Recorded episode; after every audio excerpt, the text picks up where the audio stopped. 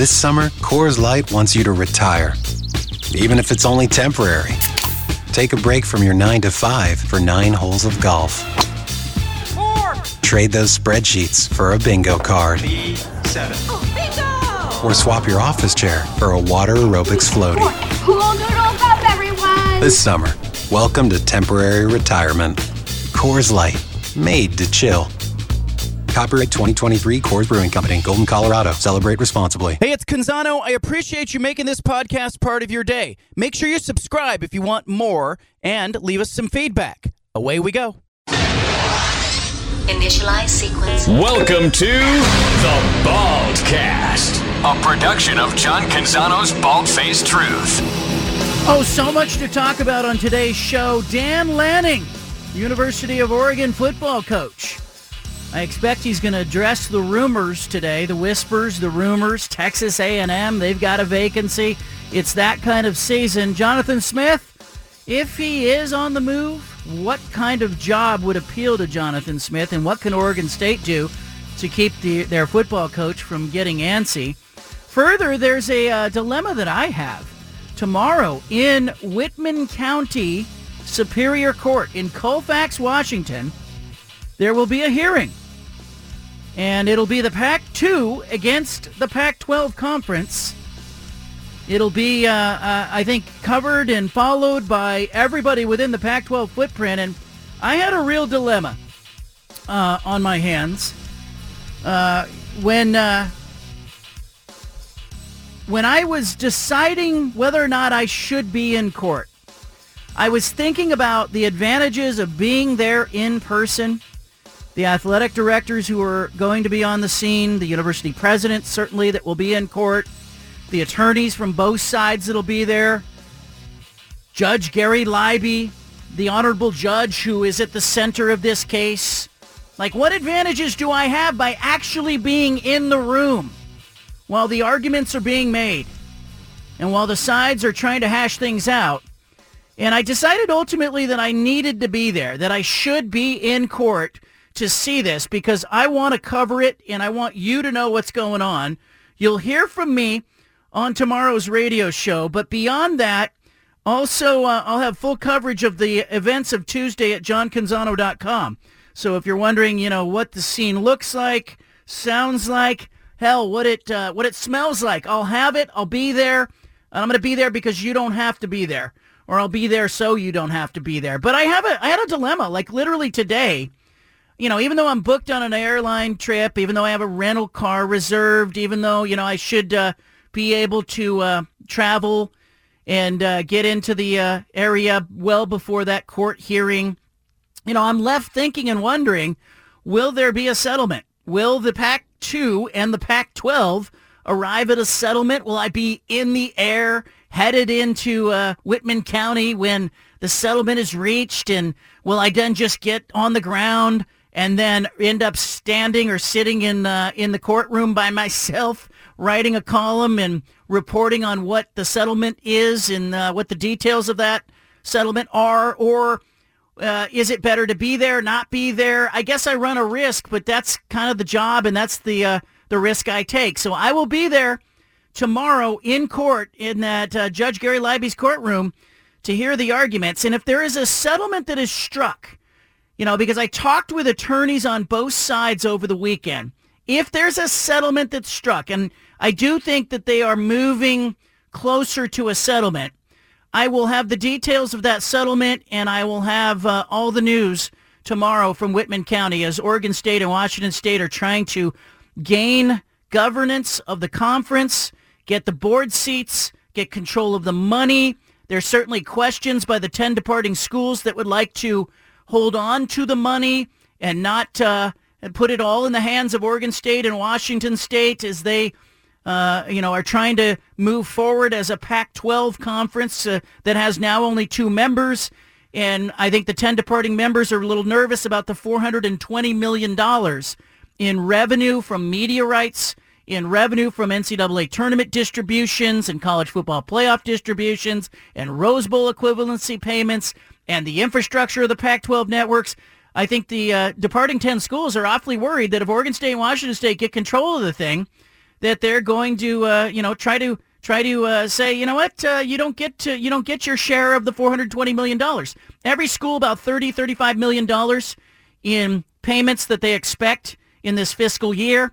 Um, I don't think Oregon State and Washington State at, at, any time have said we are we are aiming to withhold those payments from you. But I certainly would understand why the ten departing schools are going. Oh, wait a minute, wait a minute. We we understand that you need to govern the conference. We understand that you want control of things. We understand that you know, in a weird way, it's kind of indisputable that they they backst- they backstabbed Oregon State and Washington State and left them kind of in a lurch. Like nobody's disputing that. But I think the schools that are departing really would like to have some peace of mind on that on that front where they're going, hey, wait a minute, we're not you're not actually going to take all the money and leave us with nothing. We've got a legal expert coming up in the four o'clock hour who's going to give us kind of the layman's terms and the layman's lay of the land as it pertains to a hearing like this. What is a, what is the uh, expected outcome? What is likely? I'm being told that uh, depending on who wins this uh, this hearing tomorrow, and if you could say wins and losses in a courtroom or a thing, that it's likely that there will be an appeal. It's also uh, uh, there's a chance that Judge Gary Libey would not rule from the bench, that he would listen to all the testimony and then decide that he's going to take some time and come back a day or two later with his decision. Uh, the University of Washington is lobbying the Supreme Court in the state of Washington trying to get them involved. It's unknown right now whether the Supreme Court in the state of Washington would be interested in this case. And if so, how long would it take for them to hear it? Is it like an hour? I asked an attorney that over the weekend. I said, is this like, if the Supreme Court gets involved, is this like a, a phone call? Is it a Zoom? Or is it, are we talking about several more weeks, which Washington State and Oregon State frankly don't have? The Beavers and the Cougars have got to figure out where they're playing in 2024. And I suspect they already know and I suspect they're waiting to to unveil that and let people know uh, what they're ultimately going to do. But big day tomorrow. Um, I don't know if I'm making the right decision or not by going, but I, you know, I really weighed back and forth, and even over the weekend was thinking, gosh, you know, if there's likely to be an appeal. Is it is it better if I'm there, not there? Should I just watch it on Zoom like everybody else? Or am I really going to get better information by being in the courtroom. And I think ultimately, after speaking with attorneys on both sides and sort of understanding who's going to be in the room and the stuff that nobody's going to see on Zoom, I think it's better that I'm there than not. It's my job. And so I will be there for you. Uh, we got a great show for you today. Matthew Wand will be joining us in the 4 o'clock hour. He is going to give us sort of the legal, I guess, scouting report on this thing, if you could say there's such a thing. Uh, we'll also talk a lot on uh, today's show about Dan Lanning, uh, the University of Oregon football coach. A lot of people wondering, like, you know, would he be a candidate at Texas A&M? Could that be a thing?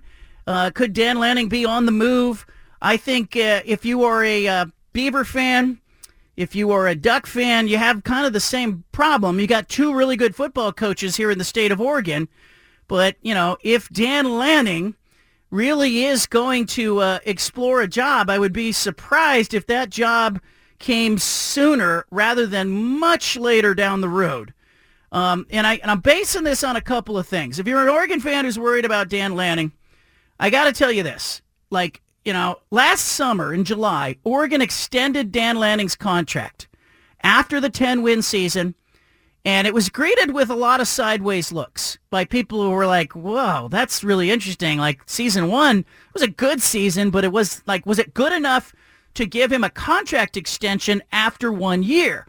And now it kind of makes sense to me that Oregon did it. Like Oregon moving to the Big Ten Conference, maybe Oregon knew at that time that there was a chance that they'd be moving into another conference and they wanted to lock Lanning down. Maybe they knew that Lanning was a threat to have a really good season and flirt with a college football playoff berth and that it was in their best interest to try to lock him down. Or maybe Oregon just knew that, you know, it got him at a value. He had no proof of performance at 36 years old when they handed him the keys.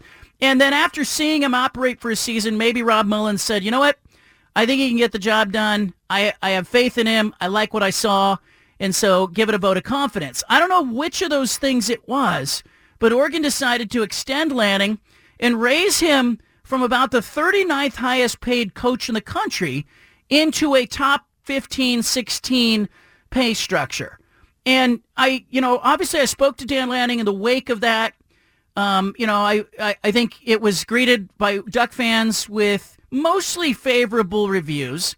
There were some Duck fans who just thought 10 wins in season one wasn't good enough. Lost to Washington, lost to Oregon State, lost those two rivalry games. They weren't happy, and maybe they were going to please nobody. But I think that most Duck fans kind of saw the logic in it. From Lanning's standpoint, really clear to me that he and his wife, Sophia, would love nothing more than to have their three sons grow up in the same place, graduate from the same high school, and I think they really are thinking about that place as Eugene. Now, keep in mind, Dan Lanning grew up in the suburbs of Kansas City, grew up on six and a half acres. I've talked to his parents, Don and Janice. I've talked to them about what it was like to raise young Daniel Lanning. They call him Daniel and what he used to do on weekends and his first car, his how he learned to drive a stick shift and the friends he grew up with and the football pants that he wore in his final high school game that he never washed afterwards. And so I feel like I have a good sense of who this guy is. And you've heard my interviews with him on this show. I mean, they're more like talking about life, talking about family, talking a little bit about football. But part of it is because I think I've done the legwork and I kind of understand who this guy is and I understand what motivates him. Like I think he wants to win a national championship. I think he wants to be a football coach at a high level at a university that he thinks that he can win uh, on that level or compete for a championship in most years. And for that reason, I think, you know, given the emphasis now on the transfer portal and name, image, likeness, I think Dan Lanning has one of the best jobs in college football. Like there, you know, there's about 10 or 12 of these jobs and he's got one of them. He also has the benefit of knowing how undesirable things got for Chip Kelly, Willie Taggart, Mario Cristobal. Like, is there a success story, by the way, of any coach ever leaving Oregon or Oregon State and having more success anywhere else? Like, think about it. Dennis Erickson, Mike Riley, Chip Kelly, Willie Taggart, Mario Cristobal. Nobody leaves and does better. I would I would hope to think that Dan Lanning's paid attention to that. I understand why Taggart and Cristobal left. They went home to Florida. I know what Kelly left for the NFL, had his reasons, but I don't see the logic in Dan Lanning leaving Oregon for any job that isn't a no-brainer. And I think he'll come out tonight at his news conference on Monday night when he's asked about it, and I think he will shoot a giant hole in the center of that rumor, and I think he will just say, "Hey, man, it's great to uh, it's great to be wanted. It's great that you know success is uh, is obviously going to uh, cause some institutions to take a harder look at the coach, and that's wonderful that we're getting that. But I need, you know, I think he's going to say, I need to tell you that uh, I'm happy here, and this is the place I'm going to be, and they'll be here as long as they'll have me. And I think that's the kind of mentality that he has. Again, grew up in the suburbs of Kansas City his alma mater is a Division II football school, liberal arts college, William Jewell College. He doesn't have to worry about like his former college trying to lure him away. But keep in mind, I wrote this today at johncanzano.com. He and his wife have moved seven times in the last 13 years. They have three sons in elementary school and one in middle school. Seven moves in 13 years. Think about what that oldest child has been through. Think about the middle child and the youngest.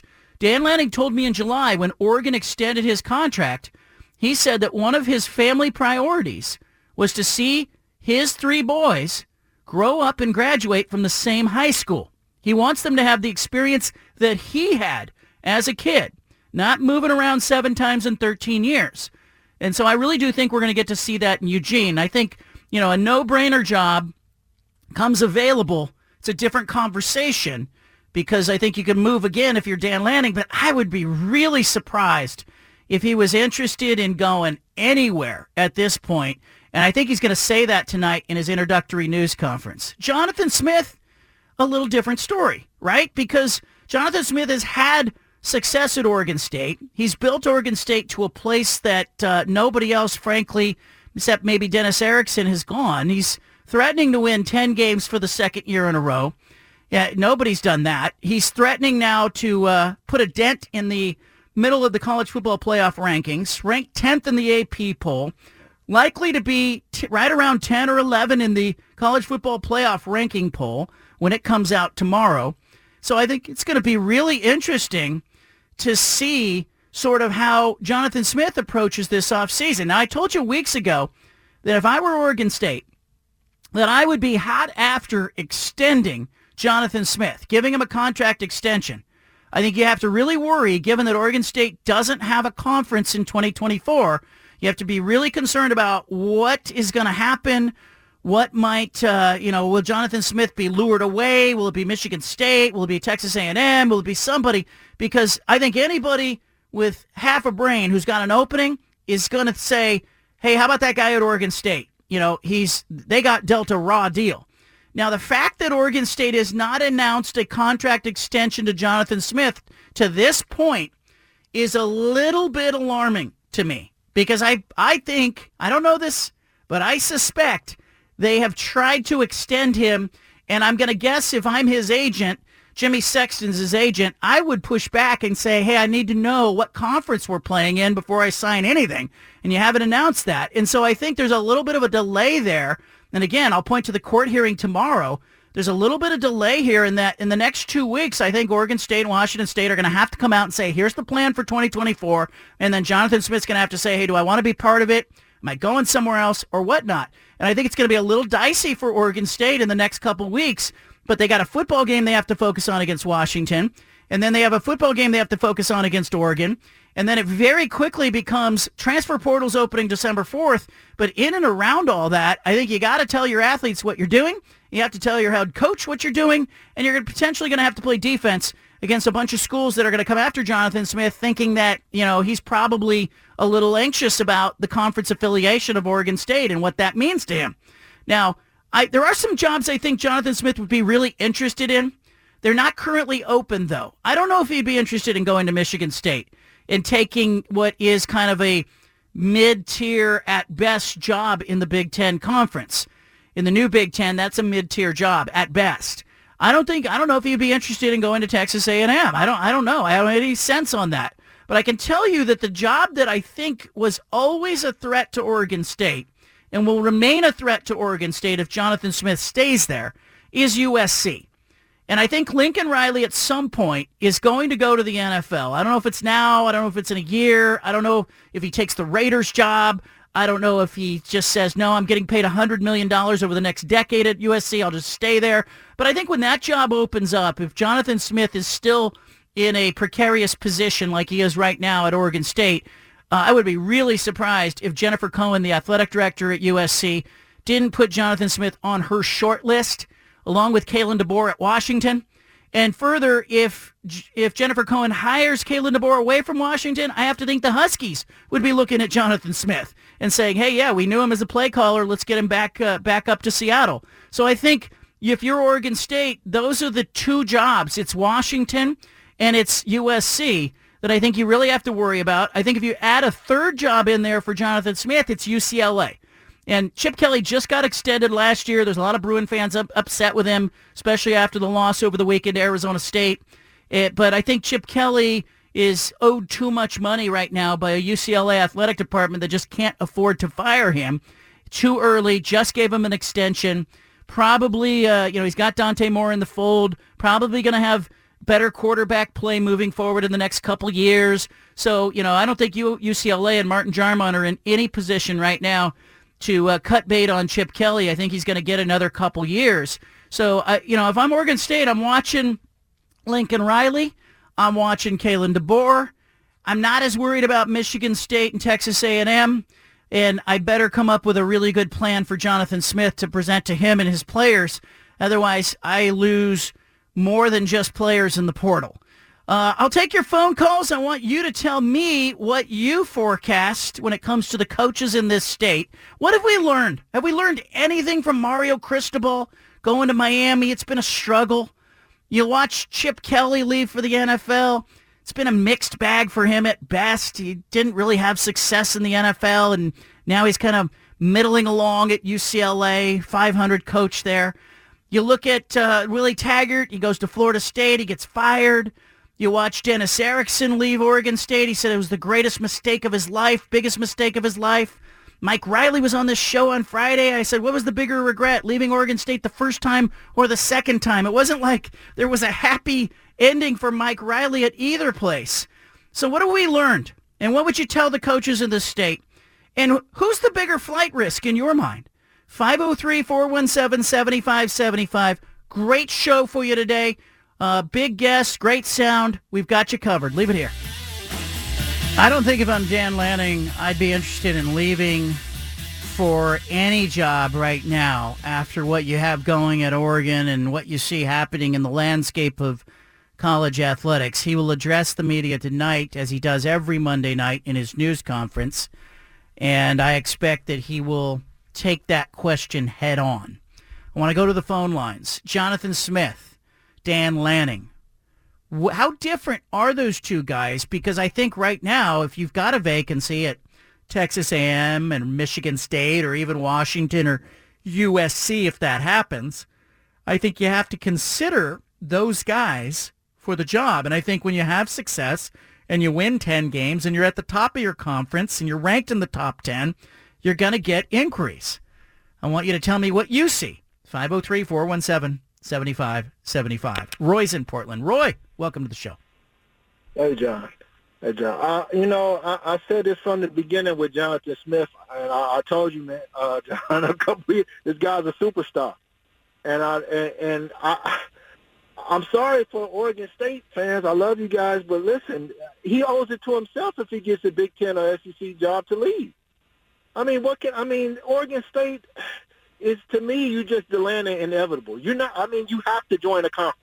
Yeah, and were. the only conference you got is the this whole scenario with only two teams. Well, that's that's not going to work.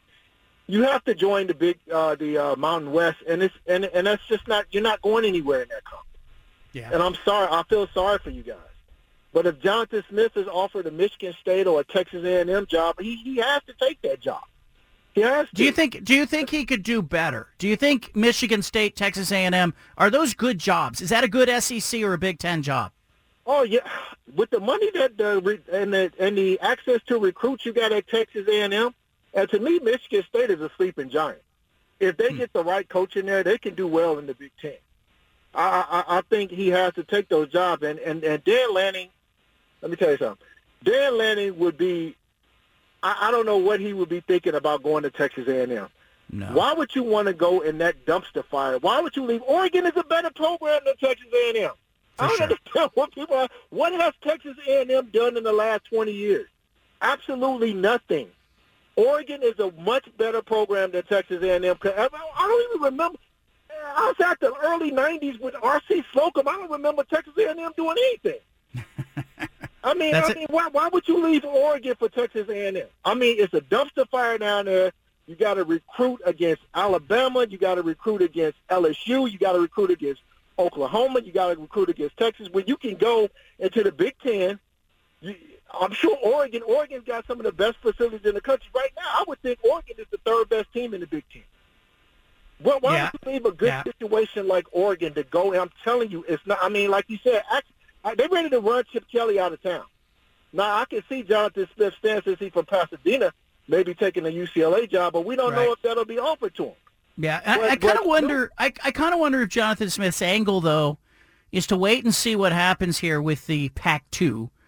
And I disagree a little bit with Roy, but I understand why he's saying it. I think ultimately, yes, Oregon State and Washington State end up in a conference that looks a lot like the Mountain West. I think it will be called the Pac-12. I don't know if it's going to include all the Mountain West schools, but I think in the next one year, in the next 12 months, I don't think they're going to do a straight merger. I think they're going to say, no, no, no, we're the Pac-2 because they have to because of tomorrow's court case. They have to say we're staying, we're seeing it out, we want governance, we want the assets because there's $170 million in future NCAA tournament revenues and Rose Bowl payments that are due to the conference in 2024 2025. And so you have to say, no, no, no, not a straight merger. So if you're Jonathan Smith, are you better off jumping at a job right now if you're offered it? Or do you slow play this thing, coach another season at Oregon State, and then look around and go, okay, is USC open? Is Washington open? or do you jump to like a Michigan State or whatever if they do offer you the job? I think it's a real question. Tony's in Oregon City. Tony, welcome to the show. Hi, John. Um, I'm kind of concerned in regards to why would OSU want to tie up Jonathan Smith with a whole bunch of money when they don't know what's going to happen the next two, five years, and that's an awful lot of money that a school that might be in the Mountain West would have to be able to divert funds elsewhere. Thank you. Yeah, I think you know here. I think the easy answer is if you want to compete at the top of a group of five conference, if that's where you're going to end up, you can easily outspend Boise State, Fresno State, UNLV, Air Force by continuing to fund your program like it's a Power Five conference member. And having Jonathan Smith at the helm of that is a lot better than going out and trying to hire Andy Avalos or the latest Brady Hoke. And that's what you're up against in the Mountain West Conference. And let's face it, the Mountain West Conference champion in most years in a 12-team expanded playoff scenario, that Mountain West Conference champion's going to make the playoff. So if you're Oregon State, yeah, I would throw a few more dollars at Jonathan Smith and try to lock him up, especially knowing that tomorrow's court hearing is a pivotal hearing where $170 million or more could slide Oregon State and Washington State's way. It could pave the way for them rebuilding the conference. And frankly, if they're going to do a rebuild of the Pac-12, I'm going to tell you right now, you don't want all the Mountain West members. You don't want Wyoming. You don't want New Mexico. You probably don't want San Jose State. And I think what you would do is you would take San Diego State, Air Force, Colorado State. You would take UNLV to get Vegas. You would take Boise State. You'd take Fresno State. You'd say, thank you very much. We're at eight now. And we'll wait to see if Stanford and Cal have a little buyer's remorse on the ACC. Wait to see if UCLA, USC ever think about coming back. Wait to see, frankly, what Michigan's going to do. Maybe they're going to blow up all of Division One football. Who knows? Let's go to Sean, who's in Vancouver. Sean, welcome. Hey, John. Hope you and your family are well. So, uh, Dan Lanning, it's a top ten premier uh, program in the country. He's he's not going anywhere. He's safe. But Jonathan Smith, and here's a little conspiracy theory, and maybe you know you've yep. got your ear to the ground more than me, but maybe it's not that Oregon's not offering it to him. Maybe that he has decided to hold off until there's right. some more answers. True, um, true. You know, the the the big problem is not going to be can they bubble to the top?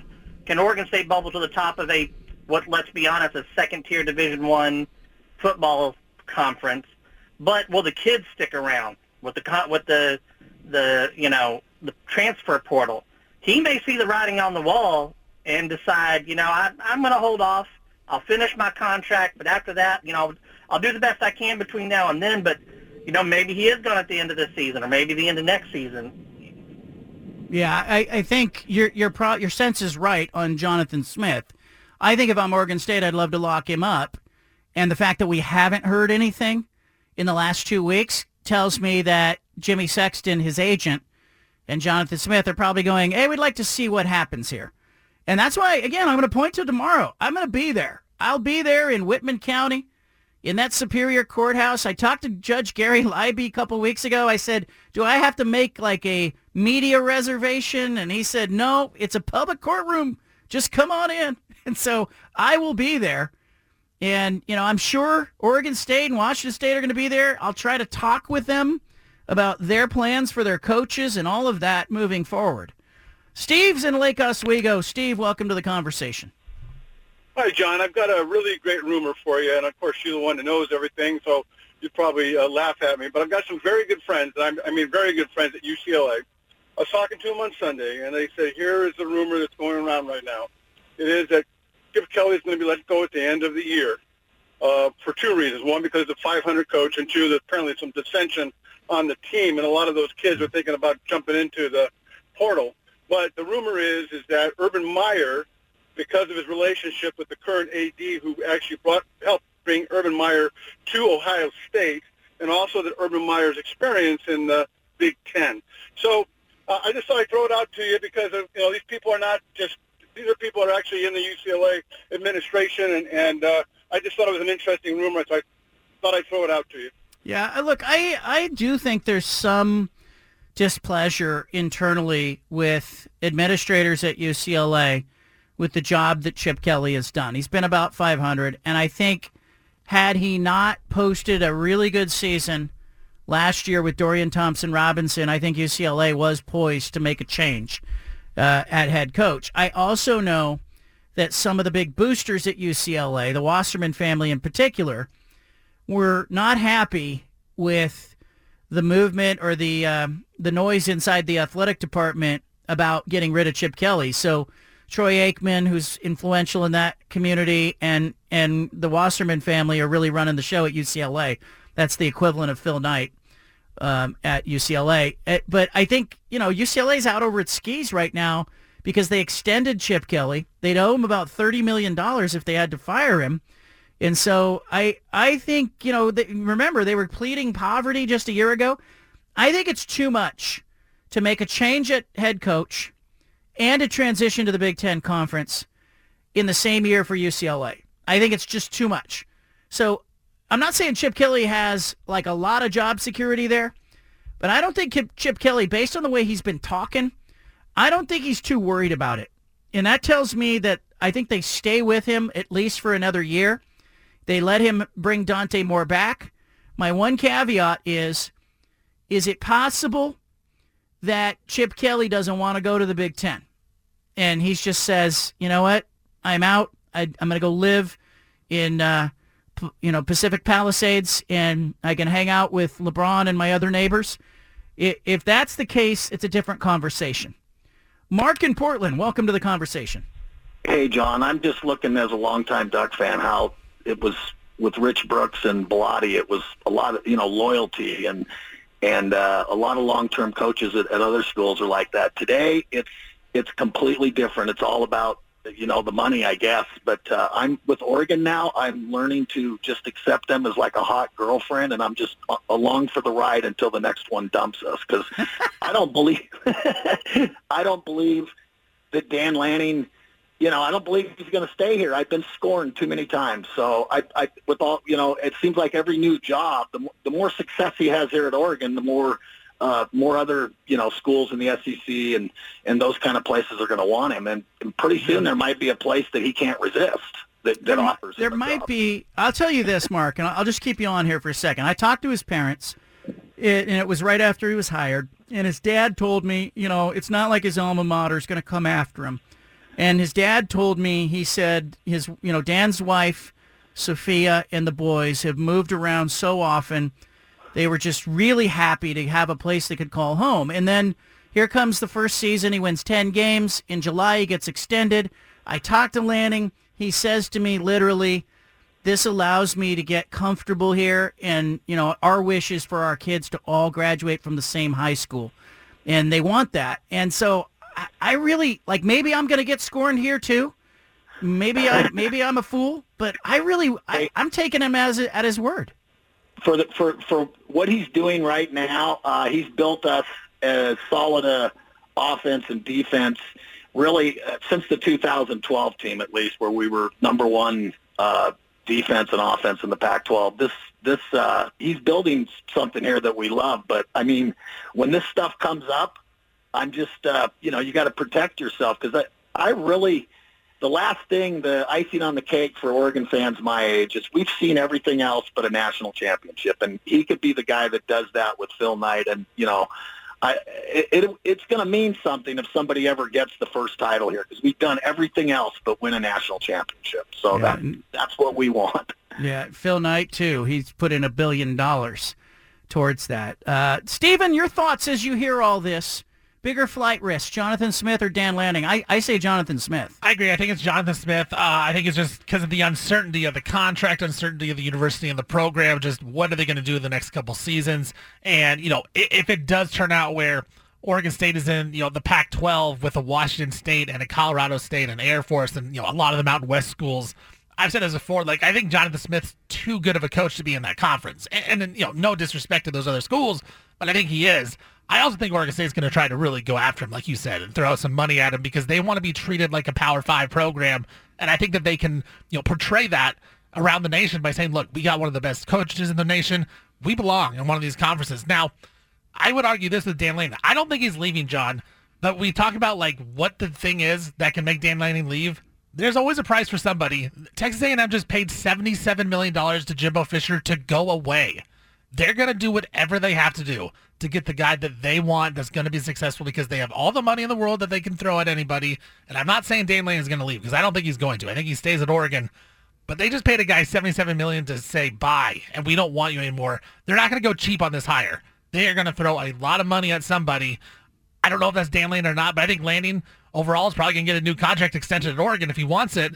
But I, I, you know, there's that always that one in the back of your mind that says, well, maybe they just give him such and such money. That's the security he needs. Wouldn't you go after Coach Prime if you were Texas A&M? Isn't that the hire? I think so. I think I, I think that's the splashy hire that you want. But I also think we've talked about this, John. Like, is he a great coach yet? Is Deion a great coach? I don't know. I don't know that he is, and it can turn out to be unsuccessful, just like the Jimbo Fisher thing. Great at recruiting, can't coach on the field. I think that's the fear. I think with Lanning right now, he's proving he can coach on the field and recruit. Right? Keep an eye on it. Let's go to Colin in Portland. Colin, what do you think?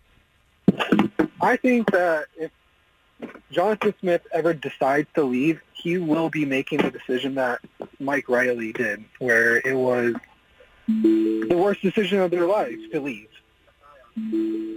Yeah, I, look, I, I, I think Riley has got regrets, and I asked him on Friday's show, what was the bigger regret, leaving for the NFL or leaving for Nebraska? And he was like, I don't want to play that game. It's a revisionist game. There's no winning that game. But Dennis Erickson, you know, makes no bones about it. He says, worst career decision of my life to leave Oregon State. You know, he left, went to the NFL, he didn't have control of his team. He lost, he burned out, he got fired. Um, what didn't go well for him. And I think there's a real risk anytime you make a move, make a career move. There's risk in all of this stuff. I think Dan Lanning stays at Oregon. I think Jonathan Smith is a to be determined because I think a lot of it hinges on tomorrow in Whitman County Superior Court.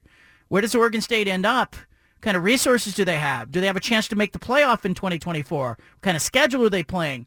You have to answer those questions before he can accurately know whether or not he's, you know, is he a good, is this a good job still or not? I want to ask you about Jonathan Smith too. We talked about Texas A&M, and you know they're going to make a splashy hire. Is Jonathan Smith splashy enough for a team like Texas A&M, a team like Michigan State in the Big Ten that says, you know what, we went to Corvallis and grabbed this guy? Is, is that a splashing enough hire for those type of schools? Because he's It- good enough to coach there, but is it going to get the fan base going? the, all of these hires are always corrections. And, you know, I like somebody asked me today, would Boise State, you know, would they ever look at a coordinator in the Pac-12? And I say no, not for this hire right now because they just hired Andy Avalos from Oregon and got burned on it.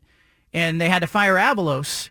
So they'll course correct with by going, you know, either back to Bryan Harsin or they'll hire Kellen Moore. They'll go back to their roots. It's it'll be 180 degrees in the opposite direction of picking a coordinator. Texas A&M just just went through Kevin Sumlin and Jimbo Fisher. They will course correct. I think they'll make a substance hire here and a hire that pacifies the boosters. I think Jonathan Smith should be on their radar. I, d- I don't want Oregon State to lose him, but if I was Texas A&M, I would I would have him on my short list. 503-417-7575. Weigh in. We didn't even talk about the college football games from last weekend. Or, oh, by the way, how about the big game coming up this weekend? Point spread for the Washington at Oregon State game on Saturday. It opened up at the Huskies being a two, two and a half point favorite on the road. That it, line has now flipped. Um, I was really interested in why it flipped and how it flipped and what caused that. And so I reached out to Jay Kornegay, who is uh, the head of the Westgate Superbook in Las Vegas. And I just said to him, what's going on with the Oregon State-Washington line? And he gave me um, a lot of uh, sports book talk about how lines move, but mainly the cause of that movement in the line was that all the early money was on the Beavers. They are now a one to one and a half point home favorite. That line has flipped. Steven, uh, did uh, Vegas get it wrong or what's going on in your mind there? Yeah, I mean, initially, I, I think they did get it wrong. I, I think Oregon State should be a slight favorite in this game, just based off how they've played and how Washington has looked the last few weeks. And then, of course, you go into Reser Stadium like that. I mean, that's That's the biggest part of this, John. Is you know Oregon State they've lost what one game in the last two years at or- in Corvallis at Regency Stadium. That place is going to be rocking. And now the fact that College Game Day decides to shaft them and not go there, I don't know, man. I I think Oregon State deserves to be fair. I think Oregon State is going to get the win outright, and that crowd is going to be in a nutshell. Yeah, a cowardly move, I thought, by ESPN. I wrote it over the weekend. College game day, not going to Corvallis, where Kirk Herbstreit and Chris Fowler will be on the call for ABC at 4:30. Uh, instead, game day will be in Virginia for James Madison and Appalachian State. Um, I think clearly ESPN's College Game Day running away from the conversation. They don't want trouble. They don't want drama. They know it's going to be a frenzy at Reser Stadium. Pat McAfee probably be pelted with uh, corn or whatever Oregon State fans are going to be throwing, and uh, and I think they wanted no part of that. Um, meanwhile, Oregon's got to go to Arizona State, which I thought was a gimme, and then Kenny Dillingham and Arizona State uh, suffocated UCLA. 17-7 was the final. I told you the under was the call there.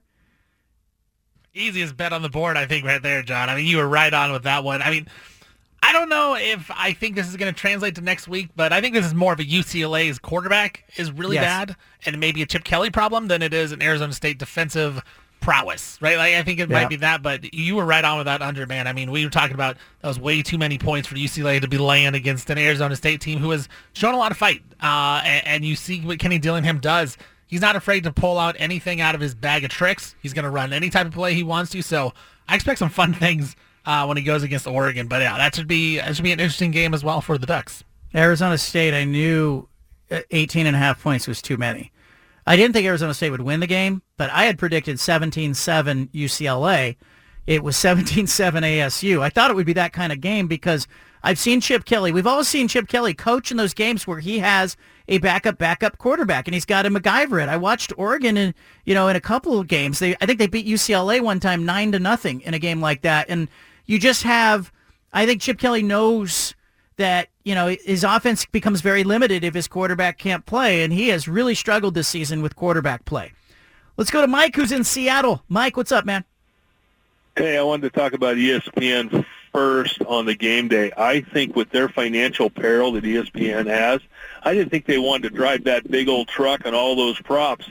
I think they were in Penn State, weren't they? Or they were in Michigan. I don't think was, I don't think they wanted to drive them all the way to Corvallis. So that could could could be have something to do with it. They didn't want to spend that money. Could be. Item two, Jonathan Smith. They were in Georgia. They were in. You think uh, yeah, about his history. Athens. Every Yeah. every coach that he has played for and coached around has said that they made big decision or they made big mistakes by leaving, you know, a perfectly good opportunity they had where they were making all the money they will ever ever need, you know, to go to something better or on the on the surface it seemed better, but but Coach Smith can retire there in five, six, seven, eight, nine, ten years, go live in Coeur d'Alene in the summer, have all the money he'll ever need. His kids will also graduate from the same high school. And I bet Coach Erickson was in Corvallis this weekend. I know we had and Yeah, he was. He was, And yeah. I bet they had a cocktail and said and said, Hey, um, don't don't go hopping for you know, for better opportunities because, you know, it's fool's gold. What say you? Uh, you know, the thing I was thinking about was Mike Riley. Could he have a third tenure?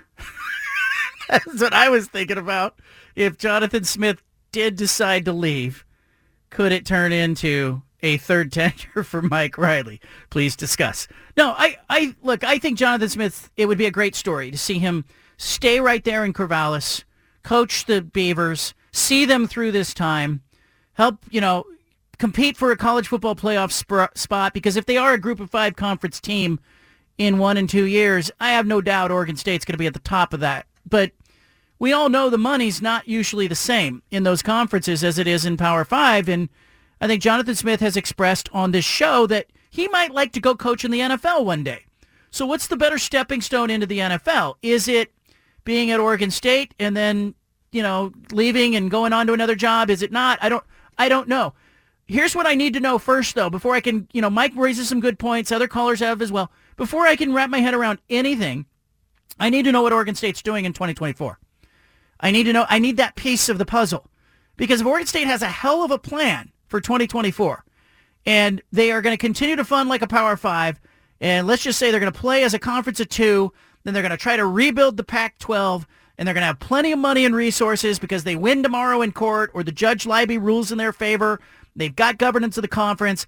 It's a way different equation for me than, hey, you're simply being relegated to the Mountain West Conference. And, and, and you've mentioned it before, Jimmy Sexton being his agent. That's uh, that's one of those things where he's going to get as much money as he possibly can for his agents. Look at Jimbo Fisher, what he's done for them. Nick Saban, Yeah. Kirby Smart. I think I think that's one of those things to look out for too.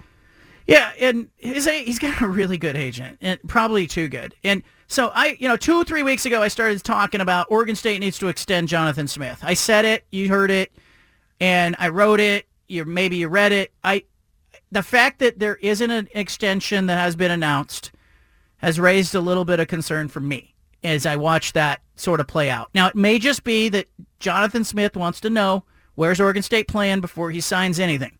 And so it could just be a matter of tomorrow's court case and then some clarity. Speaking of tomorrow's court case, we got an attorney coming up next who's going to tell us what to look for. Leave it here. Well, 24 hours from now, a little bit less than 24 hours from now, Oregon State and Washington State will find themselves in Whitman County Superior Court in front of Judge Gary Libey. Oregon State and Washington State are seeking clarity on the governance of the Pac-12 conference. They would like to have the board seats and the control of the conference. Thank you very much. Meanwhile, the 10 departing members of the conference, to various degrees, have pushed back. University of Washington, of course, because they're under the jurisdiction of the court. George Kliavkoff, Pac-12 commissioner, named in the lawsuit. All pushing back. I expect that the judge in this case, Gary Libey, he may rule from the bench tomorrow. He may decide, you know what, I need some more time with this. I'll get back to you in a day or two. Regardless, I anticipate an appeal. I anticipate that Washington, University of Washington, continue, will continue to ask the Supreme Court of the state of Washington to get involved. This goes way beyond the scope of my expertise. This court stuff is out of my court of comfort. So I reached out to an attorney who deals in such things. Matthew Wand is a uh, graduate of the Northwestern School of Law, Lewis and Clark College. He is an experienced general counsel. He's worked in real estate and construction and industry and private practice and government experience and public policy. And this is a guy that uh, not only has a law degree, he's got real experience being in courtrooms like this, dealing with court cases like this. And beyond that, he has a little bit of experience as well as a sports fan, so he kind of understands what's going on with the Pac-12 in general. So I wanted to bring Matthew on to let him kind of give us a little bit of a scouting report, so to speak, on what might go down tomorrow in Colfax in Whitman County Superior Court. Matthew Wand, attorney at law, joining us now. Matthew, how you doing? I'm doing fantastic. Thanks for having me on this afternoon, John. What do you like? What is this like for you? Because I know you're a sports fan. When some legal matters all of a sudden start creeping into, you know, your your normal diversion that is college athletics. This is almost as exciting as uh, me seeing my favorite team in the Pac-12 championship. I love it. I love it. All right. So so I've been pouring through documents, discovery. You know, a lot of my text messages with George Kliavkoff and emails have popped up in Discovery. It's weird for me to see that, but give Yeah, me an idea. Give me an idea. You know, as you sort of approach this from a legal standpoint, what do you make of it? What's at stake tomorrow? What are you looking for? Well, I hope the first question the judge asks the departing members of the Pac-12 when they start the hearing tomorrow is, do you think you can rescind your withdrawal? Uh, because when, when, when you look at bylaws like this, the court is required to give effect to all of the sentences of words that are in the written document. And there is there are, are sentences at the beginning of the section and a sentence at the end that use the term notice of withdrawal. And um, you know, there's there's the potential of having multiple different ways of looking at that phrase. And but it all comes down to do you guys think you can w- change your mind? If they say no, we can't change our minds, we're out. There's no way out now. Uh, they're going to have a long day. Why is that? The court has to interpret, I don't want to be too boring, but the court has to interpret the words on the page and they have to give effect to every sentence. And the, the only time they get to consider uh, the, what is subjectively in somebody's mind is if the words on the page are ambiguous, right? If it has more than one reasonable meaning, then the court can look into a course of conduct and uh, what the parties intended and other types of uh, maxims of construction is what we call them. So it, it seems to me that uh, if the withdrawing schools admit that they can't change their minds, then all of the discussion about what might happen and what Oregon State and Washington State might do, how it might hurt them financially or in the future, those things don't matter. The last sentence really says the whole story. If you depart, if you tell us you're leaving, then you don't get to be on the board of directors anymore. Is there a way that, because I think the big concern for the 10 departing members is that Oregon State, Washington State are going to get control of the board, and they're going to say, hey, the 420 million that's coming in this year that everybody thought they were entitled to, well, we're not going to share that equally. It, is there a way to protect? Can the judge kind of walk the middle ground and say, look, I'm going to give the board seats to Oregon State, Washington State, but you can't act, uh, you know, in a non-fiduciary way towards the other 10 members between now and when they depart? Yeah, but remember, this isn't the this isn't the only kick at the can, so to speak. So the the question before the judge tomorrow will be to decide whether for the next 14 days or, or three months until a court of appeals can get their hands on it, who's on the board of directors. Hmm. And, um, and, and the judge is going to make that call. Uh, hopefully he, I mean, it was shocking to me when he ruled from the bench on the temporary restraining order. So I expect that he'll, he's likely to do the same thing. Wow. And um, if there are questions about how OSU and WSU are exercising their power, there are plenty of future opportunities for the departing members to be heard on those issues. So they can come back to court and say, we don't like this decision. Um, and, and the judge will have the opportunity to rule on it. But the, the, the key problem with what's going on right now is that the Pac-12 is paralyzed because they don't know who's in charge. And that's what the judge needs to prevent is a, is a very important, you know, multiple state association being totally paralyzed with hundreds of millions of dollars on the line. Matthew Wand is with us, attorney, Lewis and Clark uh, graduate law school. Uh, Matthew, give me an idea. You know, we, we have heard all along that mediation is going on uh, parallel to the preparation and the discovery. And originally I was told by both attorneys on both sides that no, we're far away. Now they're saying we can't disclose that. I, I kind of wonder, is there a settlement? Give us an idea of kind of how that works, how the mediation and the settlement discussions work in parallel to the litigation. Yeah, most cases do settle before there's a decision at, at trial or a decision by a judge. And um, if you look through the, if you look read through the bylaws as I have, you know, there, the the member schools and the board of directors can make amendments and can make decisions. And so, uh, you know, I imagine what they're doing is talking about where the money's going to go, how much is, this is going to hurt Oregon State and Washington State. Um, and, and, keep in mind, too, that the clock is ticking here. Um, the dissolution section of the bylaws say that only members get an equal share of the assets.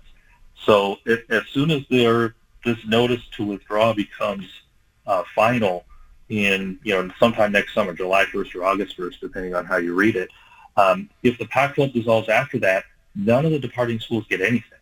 Ooh. So they would only be entitled to what they would otherwise receive between now and then, which is their share of the 420 million. Uh, along the way, though, the um, Oregon State and Washington State have to think about potential liabilities from the for the lawsuit in the Bay Area.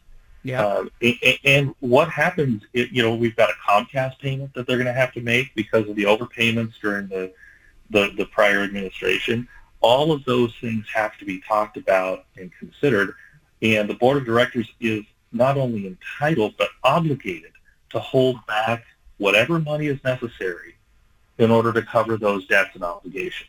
So the notion that the departing schools can just take their their normal percentage like they always would and move along their happy merry way, that doesn't make any sense at all because nobody knows how much revenue the Pac-12 will have in the future to cover those unknown liabilities.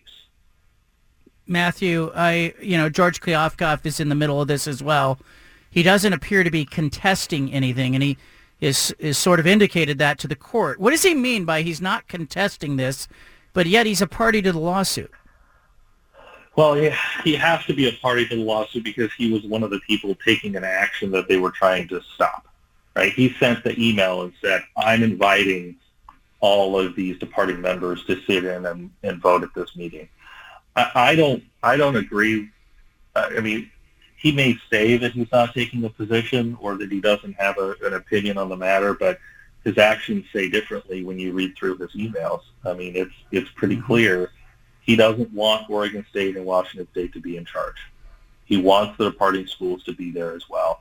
And I don't know why. I, I can't speculate as to why, but it, it really looks to me like his actions are suggesting he wants the protection of those other schools, and uh, maybe he maybe he figures that it, it'll help him with his severance pay. Yeah, maybe, maybe he, you know, that was a that was a weird thing too for me. If we if we can just have a conversation here, is you know he appeared, didn't appear. I mean, he out and out told me, and and it it's in the discovery. He texted me and he said when they were down to Stanford and Cal and Oregon State and Washington State, he texted me. We're down to, you know, I have four board members. That appears in the discovery. And I was not surprised, like, to see it in there because I thought, I was looking back through my messages with him and I thought, gosh, he, he said, like, he acknowledged on the day after all the schools left that he was down to four board members and now he is trying to jump to the other side of it. And I just can't understand, you know, what legal advice he got that caused him to, to you know, move to the other side of the river, so to speak.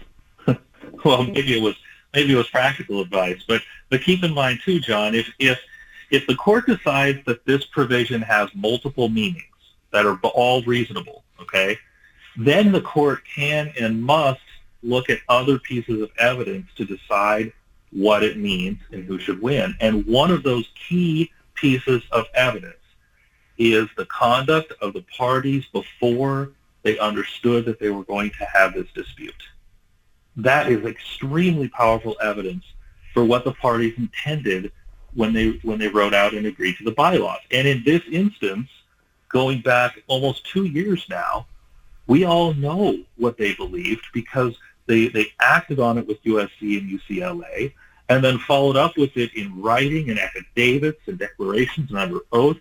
Everybody knows what they thought at the time. And they're only changing their position now because they're scared that the chickens have come home to roost and they might lose out on some cash. It's fascinating to me. As we talk about the two sort of piles of money, the the the media rights revenue distributions for this year from uh, playoff and NCAA tournament distributions in this fiscal year, of course, the liabilities of Comcast, the lawsuits seem to be in one side for me. And then on the other side, it's future revenue, everything that's happening after July of 2024. Is it really that clear? Or you had mentioned earlier sort of, you know, the board members having to account for, you know, the potential liabilities. Like, is it is there is there a little murkiness in the middle for you, or do you see a line of delineation on July 1, 2024? Yeah, well, it, it's a little bit of both. There is a there is a line on July 1 of 2024, but there are also multiple provisions throughout the bylaws that allow the board of directors to hold back money in order to to account for um, liabilities, unknown liabilities in some instances. I, I mean, it's not like these departing members are going to, to be entitled to revenues for the next 10 years so that if there's another Comcast fiasco, for example, that they can just kind of take a haircut for the next 10 years and pay that debt off. They're gone. And, and so the, the, the remaining members have to take that into account. They have, obli- they have fiduciary obligations to take those types of issues into account because they, I mean, what are they going to do? Go, go sue USC in Southern right. California and say you owe us five million bucks on this liability? Like, that's not going to happen. So they have to be responsible with the cash that's there. Uh, now, now they have a they have a lot of other assets as well, of course, right? They have the Pac-12 network. There's some assets there, and and and if they really needed to fire sale to cover debts, they could. But that doesn't mean that it's prudent for them to send all the cash out the door and then hope for the best. We're talking to Matthew Wand. He is an attorney.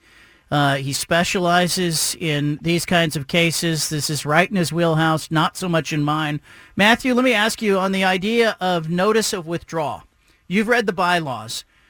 Washington, USC, UCLA, they've issued news releases. They've talked publicly about it. Um, I've noticed there are there's some semantics games being played by some of the parties where they're saying, you know, we intend to we intend to join the Big Ten conference. Not, you know, we have joined already. What constitutes notice of withdrawal, and, and how did you read the bylaws in that in that sense? The first answer to the question is that notice of withdrawal isn't defined clearly in the bylaws. There's there's no definition section that doesn't say this is what it means. But it, and then when you look at section 2.3, it suggests differing meanings in different sentences. So, for example, in the first part, it says notice of withdrawal uh, prior to August uh, 1st, 2024 is a violation. You can get an injunction, and then you know the conference can sue you for damages. It seems like in that sentence, notice of withdrawal means you've pulled your teams out of the conference and they're not playing this season. But then when you go down to the sentence that actually matters for, for this case, where they talk about if a member delivers notice of withdrawal in violation of this chapter, then you lose your seat on the board of directors. That doesn't talk about money damages. It just says you're out on the board of directors. And that seems to me that it's, it's kind of an irrevocable withdrawal on a future date, right? Mm-hmm. Yeah. And, so, so, so when I look at it, and the, this wasn't written perfectly, but it seems to me, and the, and the judge could make this decision if he wanted to. He could say, you know, I think you gave a notice of withdrawal that's irrevocable and effective in the future, so you've lost your board seat.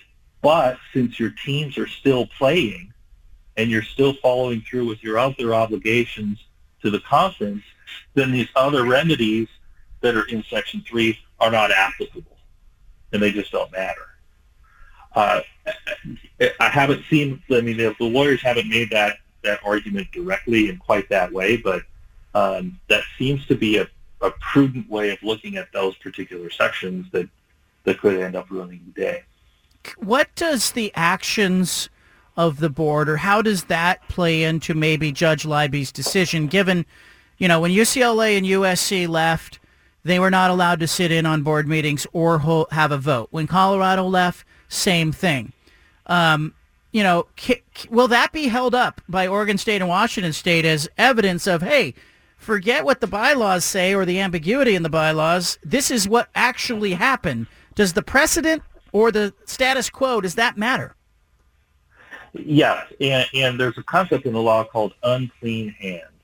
And what that says is that when you come to a court in equity, if you have acted unfairly or dishonestly, then then the court is is less is not likely to give you the relief that you're asking for. All right, and, and in this instance, these members were obligated in other sections of the bylaws to act in good faith, to act openly and transparently and honestly with the other members. I don't think there's any question that the 10 departing schools acted in secrecy and not in good faith in dealing with the Pac-12 conference.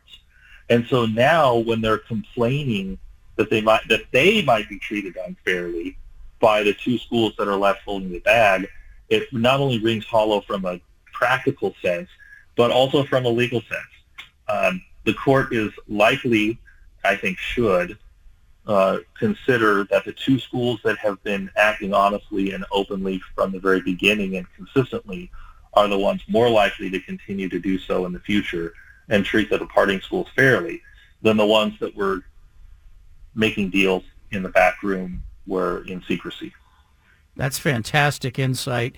We're talking to Matthew Wand. Uh, I have so many other questions. I, I mainly, though, just want to get from you. You, you mentioned G- Judge Gary Libey. He ruled from the bench on the temporary restraining order. You think he'll again do that, or how how frequent or how common is that for a judge in a case like this to just rule from the bench, or uh, or maybe say, "Hey, I need some time with it." Uh, you know, I, I, I guess it's I can't tell you how many times I've sat at counsel table and, and had my my uh, chest drop into my stomach when the court says, "I'm just going to rule from the bench." Uh, I mean, it's it's a scary prospect, but considering the thoughtfulness of the briefs and the the simplicity of the issue from a legal standpoint, right? It's not like the judge needs to go and research and read 50 different cases from around the country to help him make this decision.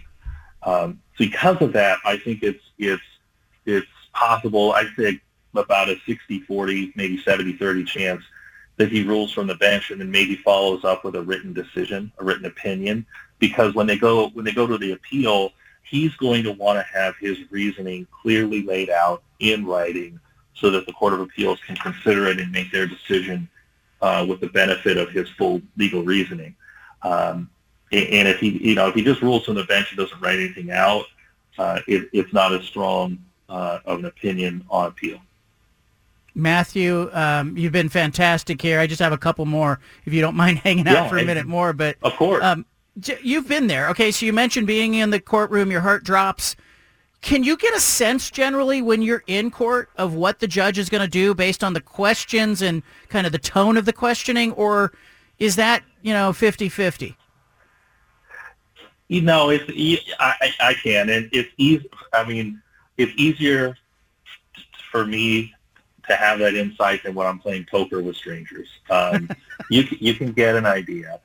You know, you know, like, for example, the, the judge is always going to want to make sure that everybody has an opportunity to make their record. So everybody gets to make their argument.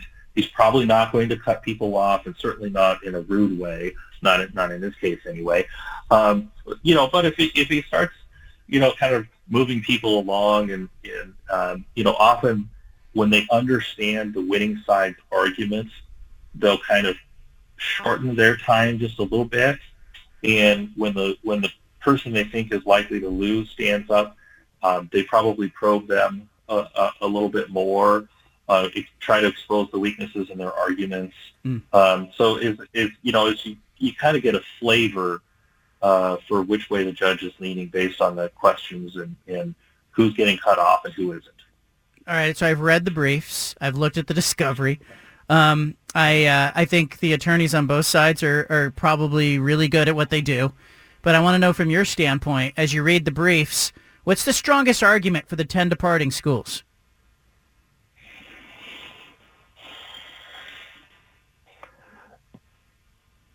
there's I think their probably their strongest argument is that there are, that there is an ambiguity in this section about withdrawal, and that the ambiguity um, should lead the court to have a greater direct involvement in the ongoing management of the Pac-12.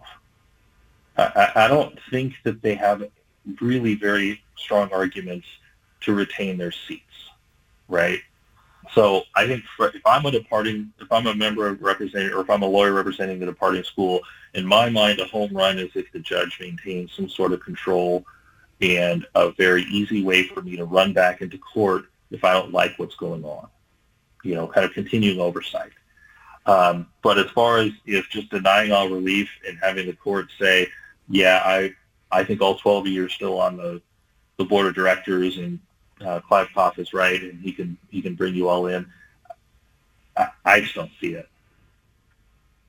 I appreciate you. Uh, I'm going to be in court tomorrow, and I don't know if I'm going to need a pillow or I'm going to be on the edge of my seat, but I feel like I'm smarter already after talking with you. Is there anything I should be listening for, looking for, that that you're interested in? Like, you know, from your legal standpoint, a legal mind, thinking this.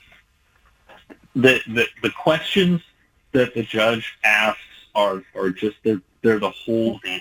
Eh, like you'll be able to tell what the judge is concerned about in his logic and in his legal reasoning with 100% certainty based upon the questions that he asks. And so if he's not asking any questions at all, for example, about you know the last sentence or about the particular format for a notice of withdrawal, then you know that that's something he's already decided. Now, hmm. maybe you've lost that, maybe you've won that, but he's already figured it out. So I, I would pay attention to the questions and, and try and create a little, you know, write the X's and O's on your notepad based on what he's asking, and then you'll know if it's a cover two or a or a man to man. I love it. Uh, you have a prediction? What you think will happen? Yeah, I think I think he rules that, that the two are in charge, um, I, and I think he probably opens the door for some sort of, of an expedited. Hey, if you departing schools think you're being treated unfairly, come see me, and I'll give you a hearing within 24 hours, type of thing. Um, I, I think that's the most likely outcome. But the, the arguments about the calendar and you know December 4th being a real thing, and we need to make decisions now because if we don't, college athletes will be negatively impacted. I, those are so compelling in terms of irreparable injury. I, I just don't see this dragging out, and I don't see him allowing for 12 schools to get in a in a mud wrestling match, um, all the while watching the, the student athletes get hurt. So I, I think he's going to make that call. He's going to remind them about their fiduciary obligations, and, and and then he's going to maintain some control. But they're they're going to get to make the decisions they need to make as the remaining schools. And and you know the worst outcome would be this limbo that we're all living in for the last eight weeks. Like that's the worst outcome. I don't think this judge is prepared to allow that to happen. Matthew Wand, I appreciate you. Thank your parents for Thank sending you, you, to law school for me. I, uh, I I'm benefiting from that. All right. Let's do it again sometime. All right. Thank you. There he is. See? I feel smarter. My head was spinning. 366 pages of discovery. I read the briefs. I thought, hey, both sides are making really good points here. Um, I want you to mull that over and know that I will be there tomorrow in Whitman County Superior Court. I'll be there with Judge Libey. I will be uh, joining this radio show. If I can step out of the courtroom, I got to be honest with you. I don't know if they're going to take a recess here or there. If they do, I will step out. I'll call into the show, and uh, we'll be tracking it all right here on this radio program. And you can read it all at johncanzano.com. Great stuff from the attorney. Anna's popping in the studio. Punch it audio, 5 at 5, all of that still ahead.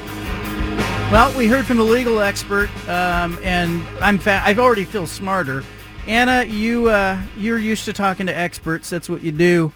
That's what you've done for years. Um, give me an idea. You know, we got Matthew Wand, attorney, who comes on the show and he says, "All right, here's what I'm looking for." He made it very simple for me. I don't know about for you, Stephen, but Anna, I'm I was really conflicted about do I need to be in court. Even yesterday, in over the weekend, as I was talking to the attorneys, I'm a little concerned that they're going to come up with a settlement before the judge gets to this case at uh, about 2 o'clock Pacific time tomorrow. And, um, you know, you and I were kind of kicking, kicking it around. Why is it important that I'm there?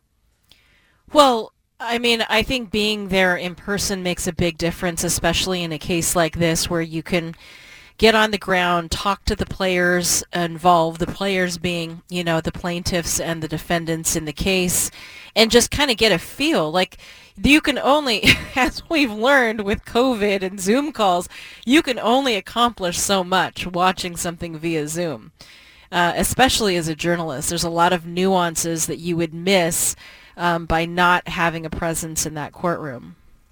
I um, you've been in those situations. Yeah. Lots. I asked Judge Libey. I was on the phone with him a couple weeks ago, and I said, "Do I need to make a reservation?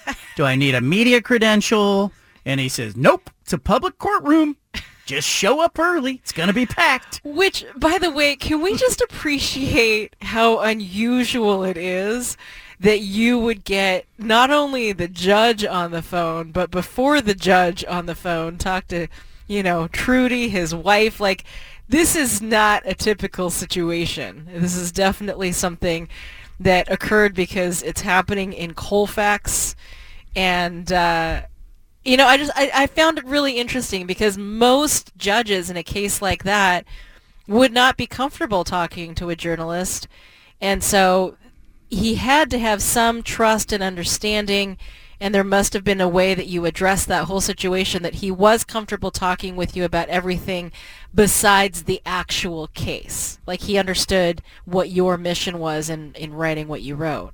Yeah, and I think, um, you know, uh, he's a 72-year-old guy. Yeah. He's going to retire, Right. by the way, at the end of the year. Yeah. So this is kind of it for him. Yeah. And, uh, and he finds himself, he, you know, he's been in Colfax, hearing cases in Whitman County involving, you know, probably agricultural disputes and, you know, off, uh, Well, yeah, in, yeah. lo- in lots of cases Yeah. involving Washington State, his Well, alma mater. He said So, that, and I said, "How do you?" How do you said, "How do you stay impartial?" Right? He goes, "Well," he goes, "I treat him like anyone else." Right. You know. He also had a capital murder case Wow. recently, and then I didn't know this, but these small town judges will often be a visiting judge for another county Okay. because there are multiple cases. First of all, some of the courts just get overwhelmed because Mhm. they only have one judge. Right. They get overwhelmed if like there's an uh, like a glut of cases, Mm-hmm. or if there's a case that is high enough profile that you know the judge knows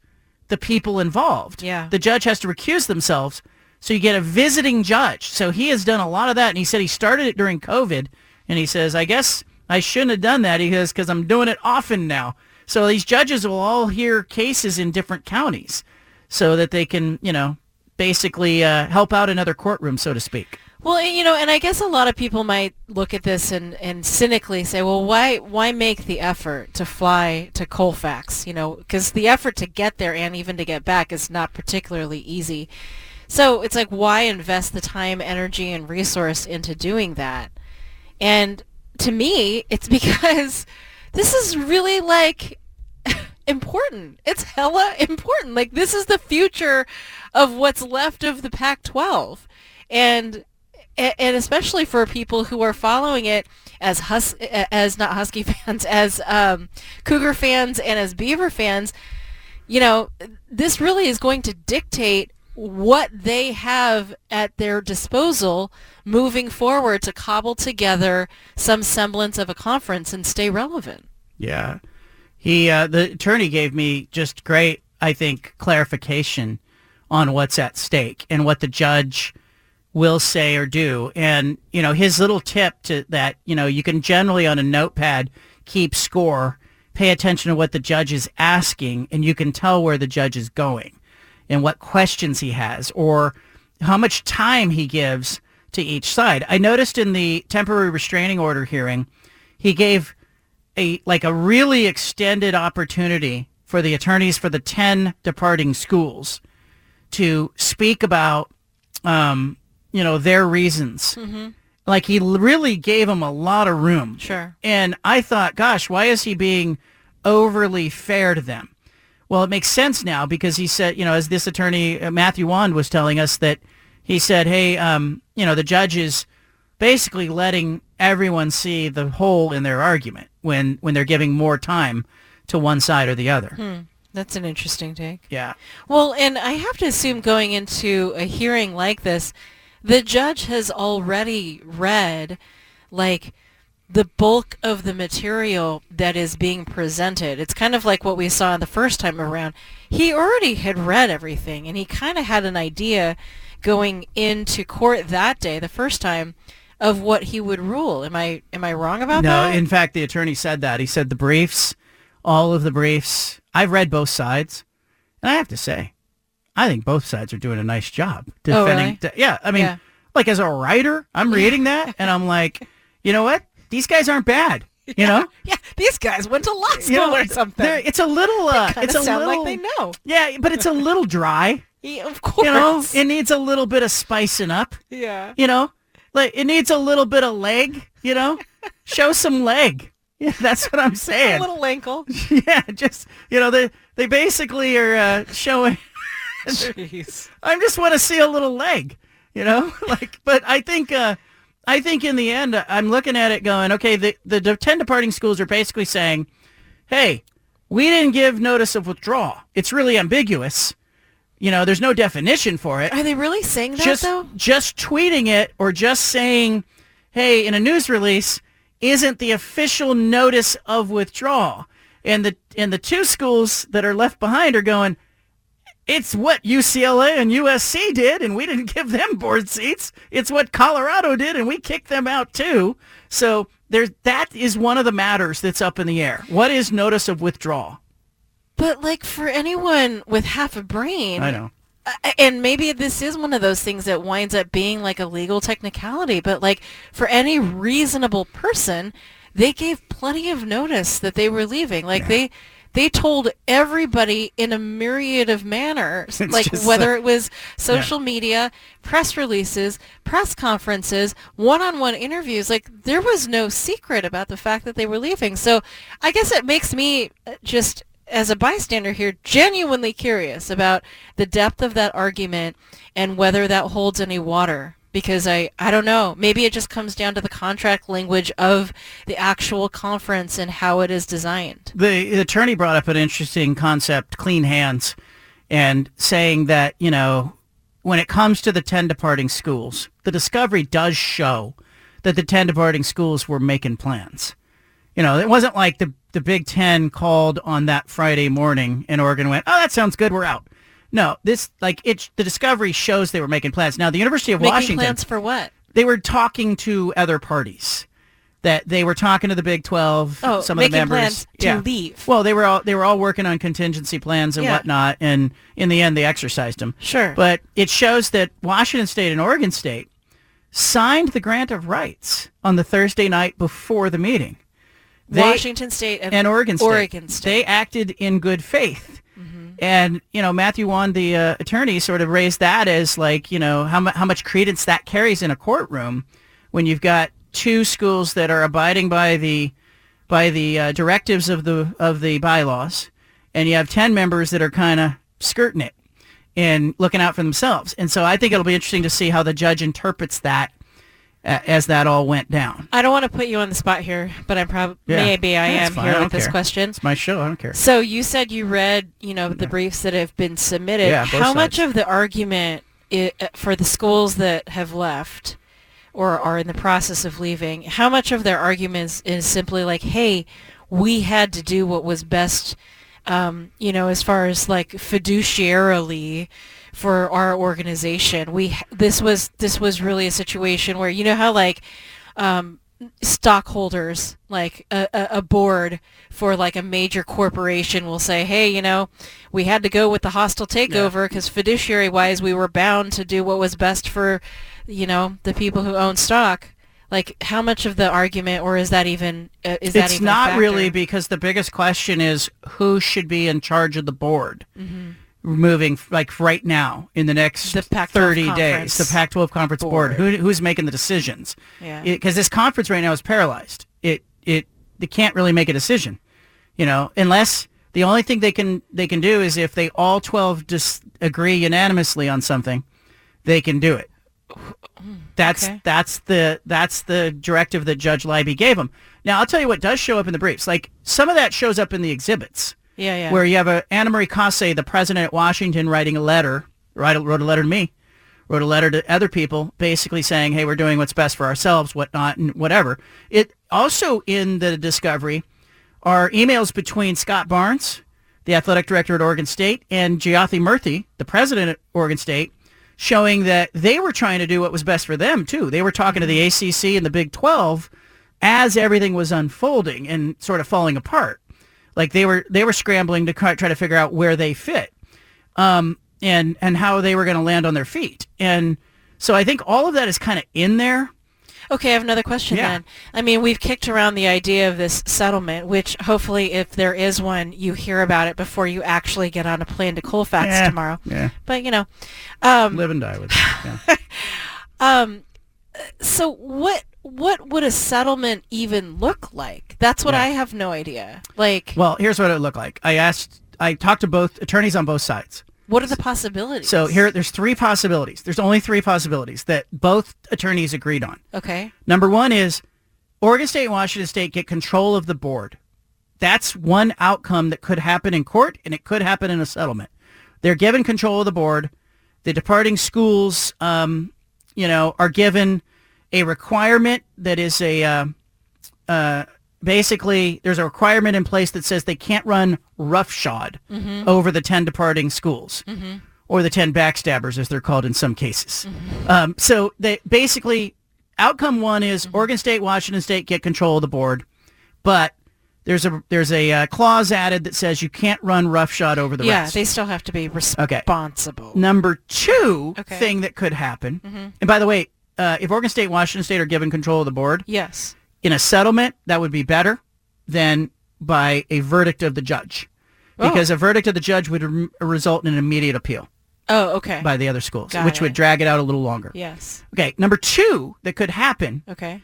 is the judge may not rule. He may say, I need some time with this. I'm folksy. I'm laid back. I've got to go to a picnic this afternoon, and I'm not going to be able to rule on this immediately. He may walk out, but he may indicate which way the wind's blowing Yeah. in encouraging the sides to reach a settlement before he rules Interesting. That is a possibility that both sides have addressed. That the judge may give an indication, here's what I might be doing, Uh-huh. but I'm going to go think about it some more, and I'll get back to you guys in 24 hours. Basically signaling to the sides, it'd be much better if you guys settled Settle this. this. You know which way I'm going to rule. Interesting. Okay. So outcome, so far, my yeah. money's on that. Outcome three. Okay. He could rule that the 10 departing schools win Uh huh. and they maintain their board seats. And he could deny Oregon State and Washington State their control of the conference. I don't think that's what's going to happen. And guess what? I, I heard both sides say they thought that was the least likely outcome. okay. so I kind of am leaning towards a settlement. Well, because any reasonable Yeah. person looking at Yeah. the body of evidence, and I know this isn't a criminal case, so it's just I, using the wrong word there, but any reasonable person looks at what has happened up to this point and how the conference behaved with the early members who left and how quickly they were to dismiss them from decision-making Yeah. meetings and it's like that has to be an indicator of you know how the judge will rule And part of the brief for the 10 departing schools, they demand the money. Yeah, so They- yeah, the they- money. They What about the money? They want the money. uh-huh They say it. Leave it here. Anna's in the studio, 5 at 5, coming up top of the hour.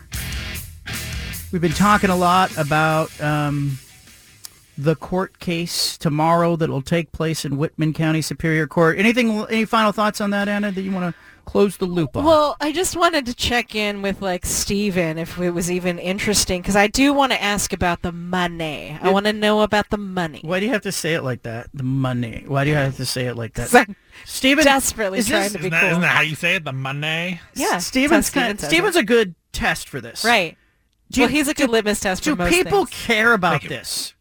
Um, I think that people care about the outcome of it. I don't know that we necessarily care a whole bunch about like the how it gets there, but I think we're really going to be interested to see how this ultimately ends out, right? Like I think just Show me the baby. yes, the conclusion of it all because you've been on you've been on the case. I mean, since the beginning, right? Like since you know back uh, summer and a half ago. That's when- why I got to be there. That's why you got to be there. Like you have to see it to the very end, and I think Got to be in the delivery room. I agree. And so I, I think for you know for people like me, I think we just want to see what the actual conclusion is, um, and then see how the money gets distributed. See that, Anna? yes They don't want to know how the sausage is made. Okay, okay. So then then just on the last point then about the money, what is what is like how does that break down? Is it kind of one or the other? Like Washington State and Oregon State get all the money or it's evenly distributed between All right. all 12 schools? Let's just talk about what the money is. Between now and July of 2024, the Pac-12 will distribute 420 million dollars in revenue to 12 members. Okay. Okay. Breaks down to 30 plus million per school. Okay. Okay. That includes the media rights money, NCAA tournament money that's paid out for this this fiscal year, Mhm. college football playoff money. If Oregon or Washington go to the playoff, it includes extra money. Mhm. All 12 will split it equally under the bylaws. Okay. 420 million. Okay. People hear the number 360 million. It's because Oregon State and Washington State are being subtracted. Mhm. Okay. So Okay. it's 420 for all 12. Mhm. Then there's money beyond July 2024. Mhm. It's NCAA tournament revenues of about $60 million a year. Okay. It's whatever's left in the emergency fund. It's also um, college football playoff revenues, Mm-hmm. and it's Rose Bowl equivalency money of 50 million a year over three more years. So there's a lot at stake. 170 million total Okay. beyond. So there's two piles of money. Yeah. So it'll be interesting. The judge can kind of go, hey, you shouldn't harm the 10 departing schools. Everybody should split that money, act in their best interest. Uh, But, Or- but the attorney pointed out, he says there's potential liabilities for Oregon State and Washington State that Oregon State and Washington State might have to set money aside for. There's a lawsuit. Two employees got fired. There's a Comcast fiasco. Got to make sure that's settled. Make sure nothing else is coming up. So there's there's a, a chance to split the baby, so to speak. Back to the baby All right. analogy. All right, five at five is coming up. Jim Harbaugh, Aaron Rodgers. What else? Leave it here.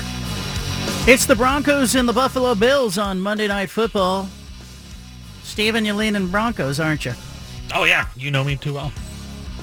I knew it. Why do you like the Broncos? Give me the points, man. No, uh, I, I, you know, I have a hard time going and not taking points, but I also think that the Bills, they kind of proven to be mediocre at best. I don't Yeah. think that they're going to improve that much, and so I think Denver's playing a lot better than they were at the start of the year. So give me Yeah. over a touchdown. I'll take it. Bright Lights Monday Night Football coming up. Speaking of the bright lights, ESPN's College Football Game Day. College Game Day turning its back on the 10 and 0 Washington Huskies playing at the 8 and 2 Oregon State Beavers on Saturday. It is the game in college football. Number 5 against number 12, maybe number 10. It's a huge game in the Pac-12, last Pac-12 game as we know it, at Reser Stadium. And I'm left thinking and wondering what happened to College Game Day. Used to be a great show. It's lost so many smart people and replaced all of that with Pat McAfee and a bunch of carnival barking. It's just not the show that it used to be, and it's obvious that ESPN does not want any part of the discussion that's going to go on in Corvallis on that Saturday. What happened to the Pac-12? In the wake of a big court case on Tuesday and a court hearing on Tuesday, it was the perfect setting, and Kirk Herbstreit and Chris Fowler are calling the game for ABC, and they're going to make poor Herbie get on a plane in Virginia after he does college game day and fly across the country five hours and seven minutes. Oh, I looked it up and land at an airfield in Corvallis and then call the game at 4.30. Like, I'm going to bring Herbie a uh, coffee. Uh, it's not his fault. I'm not blaming him. I think just, I think ESPN's college game day show has lost its compass. It doesn't know where it's going, and it's hiding out behind the Jonas Brothers, no less. They had the Jonas Brothers announce that they're going to Virginia to be on the show. What has that show turned into? It used to be the epicenter of college football, and no more. I'm disappointed with ESPN. Disappointed with Game Day. You know what? I'm not going to watch. I'm not going to watch on Saturday. Turn my back on them like they turned their back on the Pac-12. Let's do the five at five. Here's Anna. The five at five. Giddy up. Here we go. I was waiting for you to fire Number the thing. one. Oh, you're getting rid of it. Not getting rid of it. I'm just, you know, we're a little tight on time today. Okay. Number one. Well, Don't make me regret this. Texas A&M needs a replacement for Jimbo Fisher, and I gotta tell you, I was not happy to see the picture of Dan Lanning on like all of the articles today suggesting uh, coaches to replace Jimbo Fisher.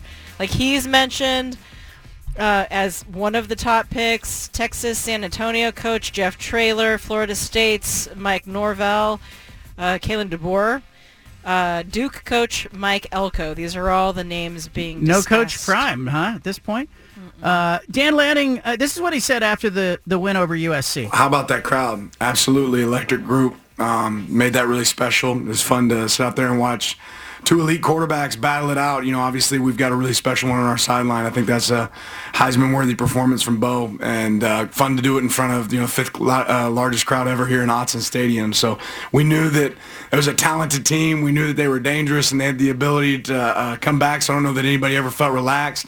You know, disappointed a little bit with our finish because I think we're a much better team uh, than what we showed down the stretch. Look, I play that because he's locked in. He's got a mission in Eugene. He's got three kids who are middle school down to elementary school. They've moved seven times in 13 years. He and his wife, I don't see them going anywhere in the short term. Number two. uh, interesting turn of events. You remember the uh, Colorado stuff that was stolen when they Yeah. went to the Rose Bowl Jewelry. to play UCLA? Not just stuff, it's jewelry. Well, yeah, among the items, jewelry. Well, it turns out Pasadena police are confirming the items were stolen by high school recruits who were there on an official visit to UCLA. Oh, boy. Wow. Wow. The one website on three is saying the players are believed to attend Beaumont High School in Riverside County. So uh, I don't know how hard that's going to be to figure out who they are, even though they haven't been would you identified. would you take one of those kids on your team? Heck no. After knowing that, nope. Well, I mean, you know, innocent till convicted, right? How But- fast are they? How, you know, how how good are they? Oh no, I wouldn't take them on my team. You know, that's what's going to happen with college coaches everywhere. But hope there's a lesson to be learned. I hope the jewelry gets back to the rightful owners. Yeah. Number three. Um, Arizona State athletics director Ray Anderson announcing the resignation. I guess fans have been lobbying this for a couple of years. Uh, they weren't happy with him. He's been under fire since the hiring of Herm Edwards, but he's actually been the AD since 2014. Now, he and Herm Edwards had a long time association because he was He was Edwards' agent. He was his during agent. the NFL days. Yeah. So he's managed to hang on for a long time. You and I got on an elevator at Pac-12 Media Day a few years Oh, ago. did. That was Ray it. Anderson and Herm Edwards were both in the elevator. Yeah. Agent, former agent, AD. Yeah. You know? That was a comfortable It's not what you know, it's who you know. Okay? uh, look, it's this was overdue. It, it- the coach he hired got in trouble with the NCAA. Ray Anderson needed to get away from Arizona State. It's better off without him. This, this I think, helps Arizona State not just in football, but in basketball. Remember, Bobby Hurley had an issue with Ray Anderson as well. Ray Anderson had a booster that was that made Bobby Hurley's wife uncomfortable at basketball games. He was a little touchy feely, and Anderson wouldn't do anything about it. Hurley was all fired up about it. it. This is good for Arizona State. Get Ray Anderson out of the way, out of the picture. Number Four. four. Uh, Jim Harbaugh doubling down. He uh, spoke to reporters today for the first time since the Big Ten suspended him from game day coaching duties for the rest of the regular season. And he's saying that Michigan should be uh, America's team. perseverance, you know, and then the just the stalwartness of these guys. I mean, yeah, watching, I would have to say, I mean, everybody. It's got to be America's team. It's got to be America's team. America, America loves a team that that uh, you know beats the odds, beats the adversity, you know, overcomes what the naysayers and you know critics, so-called experts think. Um, that's my favorite kind of team, and yeah, watching it from from that view on the television, I, it was finally people get to see what I see every day, you know, in these players and these coaches. I think he sounds a little lost. He's trying to cast Michigan as an underdog. I got news for you, Jim Harbaugh. You're not an underdog. You're not uh, scrappy and inspired. You know, I think there's a lot of people that don't like him, and I think, I think he is getting a bit of a raw deal in this, in this outcome. But I think he brought it on himself too. Sometimes you got to look around and ask yourself, why is everybody mad at me? Is it kind of weird that I I like Michigan now? I think it was a great great speech by Harbaugh. I thought it was funny. Like I'm in on Michigan now. All the way. You would. We're you America's would. team. Thank you. Yeah. Dallas Cowboys and Michigan. The Yankees too. yeah, the Yankees. Just go all in. America. I was thinking, what kind, what part of America? You know, like what part of America are we talking about here? The cheating part. Yeah. Number five. All right, this one I got to talk about because it's just so gross. High school football game uh, in Virginia uh, beats the opponent 104 Oh. to zero. Not only that, so like they were end of the game, clock's running out, and they had a chance to just run out the clock. The winners, Phoebus High School of Hampton, but instead they went for more and they scored No. at a 28-yard touchdown pass on the game's final play to bring the score to 104 to zero over Jamestown. What in the world? There has to be bad blood there. Eh? Somebody stole somebody's girlfriend. I don't. Two coaches went to school together. Somebody stole his lunch money or something. I don't know. There's there's a backstory. Well, the on winning that one. coach is saying that you know he didn't he didn't actually mean to do it. He was doing it for the kids, and now he's not proud of it and he regrets it. But come on, Yeah, it's a bad look. I also think 81 to 7 and 91 nothing were bad looks. Portland State beat an opponent 91 nothing after losing 81-7. It was going around earlier in the season. that stuff was going around. Um, all right, we'll be back tomorrow with a great show. Uh, the scene in Whitman County will have to determine how much of that is interested to you, but maybe you get to see the baby tomorrow as the judge will maybe decide. Also, some college football playoff rankings out tomorrow. We'll have it all right here for you, 3 to 6 p.m. I will be joining uh, from Whitman County, Superior Courthouse. Hopefully, uh, it it will not be a settlement that is reached the minute I land on the ground tomorrow morning. If it is, I'll just hustle right back. you know, but I got to be there. I, I, I got to be there because you know there's some things that need to be settled. I'm going to try to get some insight on what Oregon State and Washington State are doing, not just the you know the outcome of the case. Grab a podcast and we'll catch you tomorrow.